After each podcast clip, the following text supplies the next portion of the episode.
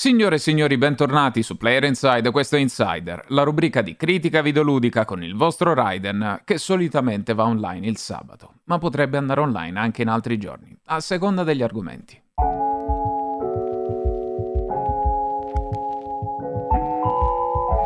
Sony, dobbiamo parlare. Vi ricordate il motto We Believe in Generations, noi crediamo nelle generazioni di Jim Ryan di Sony di qualche mese prima dell'arrivo delle console di nuova generazione, ovvero PlayStation 5, Xbox Series X ed S? Vi ricordate di come Sony ci parlava della volontà precipua di segnare con PS5 il famoso salto generazionale da una console all'altra, di passaggio generazionale che avrebbe quindi scandito la nuova epoca videoludica? Si diceva, insomma, che i titoli per PlayStation 5 sarebbero stati in esclusiva per la nuova console di Sony, che PlayStation 4 sarebbe stata progressivamente dismessa. Qualche mese dopo, però, Sony cambia idea. Crediamo sì nelle generazioni, ma crediamo anche che PlayStation 4 in giro ce ne siano talmente tante che sarebbe incauto non rivolgersi anche a quegli oltre 110 milioni di utenti che giocano ancora con la loro console preferita. Perché nel frattempo la pandemia imperversava, la crisi dei semiconduttori era cosa ormai sdoganata, ovvero i chip per produrre i componenti interni di una console, e forse per un altro motivo,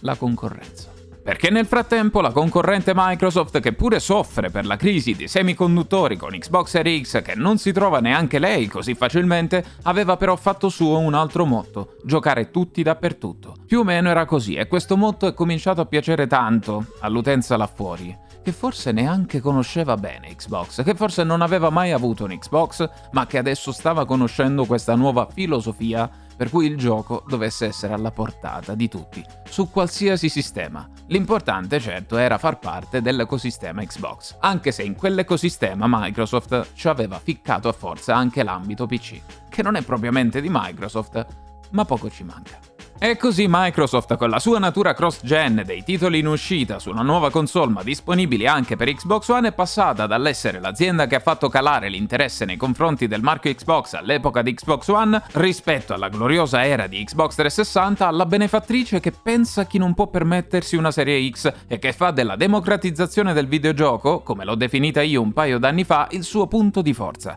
mascherando in realtà il proprio punto debole, ovvero la mancanza di una line-up di lancio, in ciò che i videogiocatori hanno visto meglio, agli occhi loro, la massima del Play Anywhere. Cioè, gioca dove vuoi, non ce ne frega una mazza, basta che giochi, nell'ecosistema Xbox. Non aveva più importanza che Xbox Series X non avesse esclusive, poiché molte persone, avendo saltato a pie pari la generazione di Xbox One, hanno visto quei titoli cross-gen come novità per la nuova Xbox Series X e Series S, in barba a chi comunque, come Sony, se vogliamo essere sinceri e obiettivi, si era fatta in quattro per garantire quantomeno una line-up iniziale all'utenza PlayStation 5, con titoli come Demon's Souls, Astro's Playroom e altri giochi usciti però anche su PS4, tra cui Miles Morales. Analizziamo quindi la situazione. Da PlayStation 5 i consumatori si aspettavano davvero tanto, e quindi tanti videogiocatori, tanti consumatori, pur fidelizzati almeno fin dall'epoca PlayStation 4, si sono sentiti traditi per la penuria di giochi di rilievo su PlayStation 5, nonostante PlayStation 5 avesse quantomeno qualche gioco, uscito anche a distanza di qualche mese, ricordiamo Ratchet & Clank Rift Apart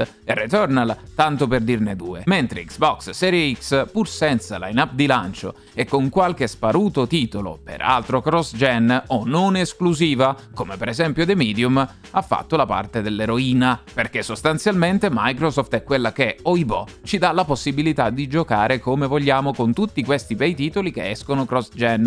e soprattutto per il Game Pass. Perché una cosa la noti non se esiste e basta, ma se ti fanno notare che esiste. E a Microsoft non bastava più la sola pubblicità, ci voleva simbolicamente una piattaforma Xbox Series X ed S che, proponendosi come concorrente di PlayStation 5 e uscendo quasi in contemporanea a quest'ultima, servisse molto più di una semplice campagna pubblicitaria per far conoscere il suo adorato Game Pass. Prendiamo una console, mettiamoci in diretta concorrenza con Sony come abbiamo sempre fatto almeno dall'epoca della prima Xbox e di PlayStation 2. Ok, non abbiamo mai saputo davvero rivaleggiare, se non per la relativamente breve e felice parentesi di Xbox 360, che è stata una console fantastica che ha potuto competere con i numeri anche con PlayStation 3, ma adesso ci serve appunto un ariete, qualcosa che faccia conoscere il nostro servizio, qualcosa che richiami l'utenza al nostro ecosistema Xbox. E quale miglior cosa se non una nuova console, come esattamente la gente si aspetta. PlayStation 5 va comunque alla grande, la gente però si lamenta che i titoli disponibili non valgano la pena dell'acquisto, ma la console continua a vendere, tanto che Sony innalza le stime di vendita per l'anno fiscale 2020-2021. Ma il punto è, che poi è il nocciolo della questione di oggi, Sony crede ancora nelle generazioni? Beh, non tanto, poiché diversi titoli che inizialmente avremmo dato per scontato uscissero solo su PS5 vengono solo dopo annunciati anche per PS4, vedi Horizon Forbidden West, Gran Turismo 7 e God of War Ragnarok in primis, portando chi ancora era rimasto con la propria PlayStation 4 volente o nolente anche per via della crisi dei semiconduttori, bagarini e tutti i fattori che non hanno permesso a tanti di acquistare una PlayStation 5 che pure volevano, di aspettare ancora, perché tanto i giochi, almeno alcuni, me li potrò giocare anche su PlayStation 4, e portando di contro a pensare i possessori di PS5 dal day one, i cosiddetti early adopters, a interrogarsi sul motivo dell'acquisto di questa nuova console. Che me la sono comprata a fare, se tanto i giochi stanno uscendo anche su PS4? Avrei potuto aspettare? Beh, considerando come stanno andando le cose, forse hai fatto bene intanto ad accaparrartene una, varrà per il futuro, a meno che non ti piaccia acquistare i bundle sopravprezzati, oppure direttamente dai bagarini, oppure attaccati al cazzo. Certo, ci sarebbe da fare una considerazione, PlayStation 5 comunque mi consente di avere dei caricamenti infinitamente più veloci di quelli di PS4 e soprattutto di avere una migliore grafica. È vero infatti che i titoli cross-gen si chiamano cross-gen proprio perché sono a cavallo tra le due generazioni, un incrocio tra le due generazioni, ma è chiaro che su PS4 Pro non possiamo aspettarci che Horizon Forbidden West, Gran Turismo 7 e God of War Ragnarok girino bene come gireranno su PlayStation 5. Di fatto però sono titoli frenati, proprio dal fatto che sono cross-gen, quindi che devono uscire anche per la precedente generazione. Ancora una volta questione di aspettative e di comunicazione che in Sony in parte hanno sbagliato. Se prima dici che credi nelle generazioni e poi no, la gente si indispettisce, specie se dall'altro lato il tuo concorrente propone un ecosistema cross-gen reso ancora più fertile dalla consacrazione di un servizio spettacolare come il Game Pass. Ma adesso si va un tantino oltre, perché secondo un recente report di Bloomberg, Sony sarebbe interessata a non interrompere la produzione di PS4, ricordiamo che la produzione di PS4 Pro era già stata interrotta, proprio per sopperire alla mancanza di PlayStation 5,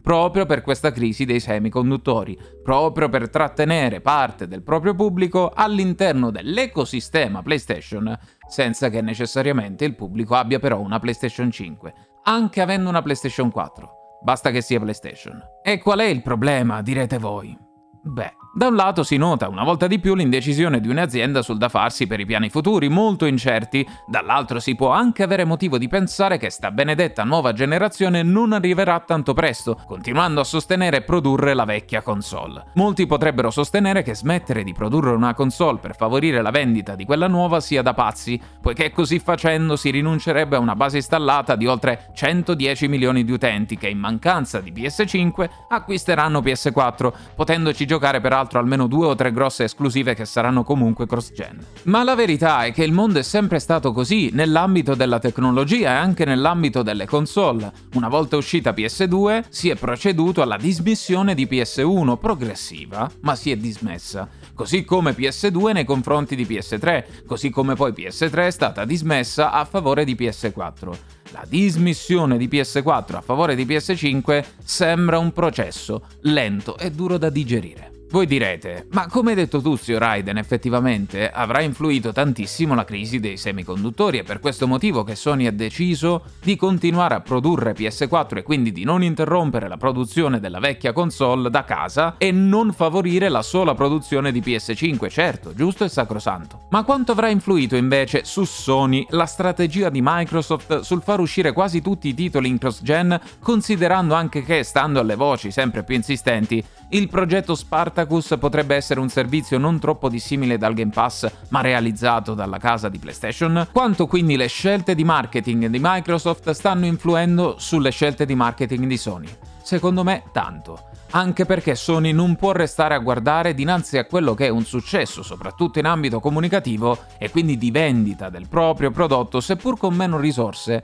di Microsoft. Non può fare come Microsoft ha fatto nella precedente generazione, ovvero rimanere a guardare. Ma altro problema, quanto questa tendenza a mantenere vari titoli cross-gen continuerà ancora? Quando vedremo davvero la nuova generazione con titoli spaccamascella e che possano segnare veramente il salto generazionale, come abbiamo notato con Hellblade 2, che infatti è esclusiva Xbox Series S e PC. E sarebbe da chiedersi, quante PS5 devono essere vendute prima che si possa puntare solo sulla nuova console e non più su quella vecchia? Per dire, Returnal e Ratchet & Clank, titoli non realizzabili su PS4 dal punto di vista tecnico, hanno soddisfatto le aspettative di vendita di Sony pur essendo esclusive PS5, peraltro in un periodo in cui PS5 al mondo ce n'erano anche meno? E quante copie dovrebbero vendere su PS5 Horizon Forbidden West, God of War Ragnarok e GT7 per potersi considerare soddisfatti in casa Sony? A mio modo di vedere, anche se Sony dovesse contare sui soli 14 milioni di console circa venduti finora, potrebbe comunque puntare a vendite più che buone per questi nuovi titoli, anche se volessimo escludere dal conteggio i, mettiamo, 5 milioni di PS5 in mano ai bagarini. E allora perché non puntare solo su PS5 come da intenzioni iniziali di Sony? Ovvero, perché d'improvviso non si può contare solo sulle PS5 già vendute come è stato per Ratchet & Clank e Returnal, ma si deve puntare anche ai 110 milioni e oltre di PS4 là fuori per sti altri tre benedetti titoli come Horizon Forbidden West, God of War Ragnarok e Gran Turismo 7? Certo, cambia il calibro dei titoli, ma è anche vero che forse Sony ha capito che questa strategia cross-gen potrebbe essere vincente e che non era poi così tanto male non credere nelle generazioni. Alcuni di voi mi hanno chiesto spesso: Raiden, ma secondo te come mai Sony sta puntando adesso anche a portare alcune delle sue esclusive, seppur a distanza di qualche anno, anche su PC, che è una cosa che prima non ha mai fatto e che soprattutto in questo modo depauperano l'universo PlayStation delle sue esclusive, sdoganandole quindi su una piattaforma con cui finora Sony non ha avuto tutta questa gran confidenza, ovvero il PC. In realtà non è nulla di nuovo. In passato aziende di terze parti come Squaresoft o Konami hanno proposto anche su PC i propri successi, come vari Final Fantasy e Metal Gear Solid, fino ad allora tutte esclusive PlayStation. Sony ha capito che questa tattica, seppur basata sul far uscire giochi comunque datati di almeno 3 anni prima, anche su PC, è ottima per un'ulteriore monetizzazione con una spesa relativamente contenuta. E questo, seppur in parte non sappiamo quanto piccola o grande parte sia, può ovviare ai mancati introiti dovuti alle mancate vendite di console PlayStation 5 e di copie su PlayStation 5 di questi titoli. Ma anche in questo caso, quanto Sony sta facendo di questo processo di PCizzazione, consentitemi il neologismo, una somiglianza, una tendenza verso il Microsoft Model? Sappiamo infatti che quasi tutti i titoli che escono su Xbox escono anche su PC e la cosa non vale assolutamente per Sony. Altra filosofia, altro modus operandi si direbbe, ma forse non si direbbe più di tanto se Sony cominciasse a sviluppare i suoi giochi anche per PC più frequentemente, persino a partire dal day one dell'uscita di quel gioco su PS4 o PS5. Per intenderci, immaginiamo che un Horizon Forbidden West o un God of War Ragnarok uscissero anche contemporaneamente lo stesso giorno di lancio in cui escono su PS4 e PS5 anche su PC, lo stesso giorno. Non a caso Sony ha acquisito Nixxes qualche mese fa, che si occupa di porting di videogiochi da console a PC, e non a caso Microsoft ha sentito il bisogno di attaccare Sony, seppur moderatamente, con Phil Spencer che ha dichiarato: noi non facciamo pagare 2 volte lo stesso gioco per giocarlo su console e PC, lo acquisti una sola volta e te lo ritrovi sia su Xbox che su PC. Avendo sotto mano tutte queste considerazioni, che cosa stiamo capendo della strategia di Sony? Che probabilmente la strategia iniziale di imporsi sul mercato come azienda che possa sfornare nuove console e dettare legge anche solo per la forza del branding, ovvero brand awareness PlayStation, non basta più e si deve guardare alla concorrenza. E quanto la concorrenza sta facendo bene, facendo in modo che Sony possa portare le proprie esclusive, seppur per adesso datate, anche su PC, seppur acquistandole a parte, non con il modello del Game Pass, per mezzo del quale vi trovate i giochi Xbox anche su PC al day one, avendoli acquistati però una sola volta o su Xbox o su PC, perché Sony sembra che non se lo possa permettere, almeno per adesso non se lo voglia permettere, e quanto soprattutto l'aver rinnegato tanto da essere arrivati, probabilmente, secondo il report di Bloomberg, a non interrompere la produzione di PlayStation 4 in favore della sola produzione di PlayStation 5, complice anche la crisi dei semiconduttori e tutto questo periodo veramente problematico da un punto di vista anche umano e sociologico. Quanto però effettivamente questa concorrenza si sta facendo sentire e quanto, secondo voi, questa concorrenza sta facendo bene? Secondo me, abbastanza. È vero anche che io vorrei vedere dei titoli solo next gen su PS5 e quindi liberarci quanto prima di questa zavorra che è costituita da PlayStation 4 e dal fatto che i titoli debbano uscire non soltanto in versione PlayStation 5 ma anche, seppur un po' monchi, anche su PlayStation 4.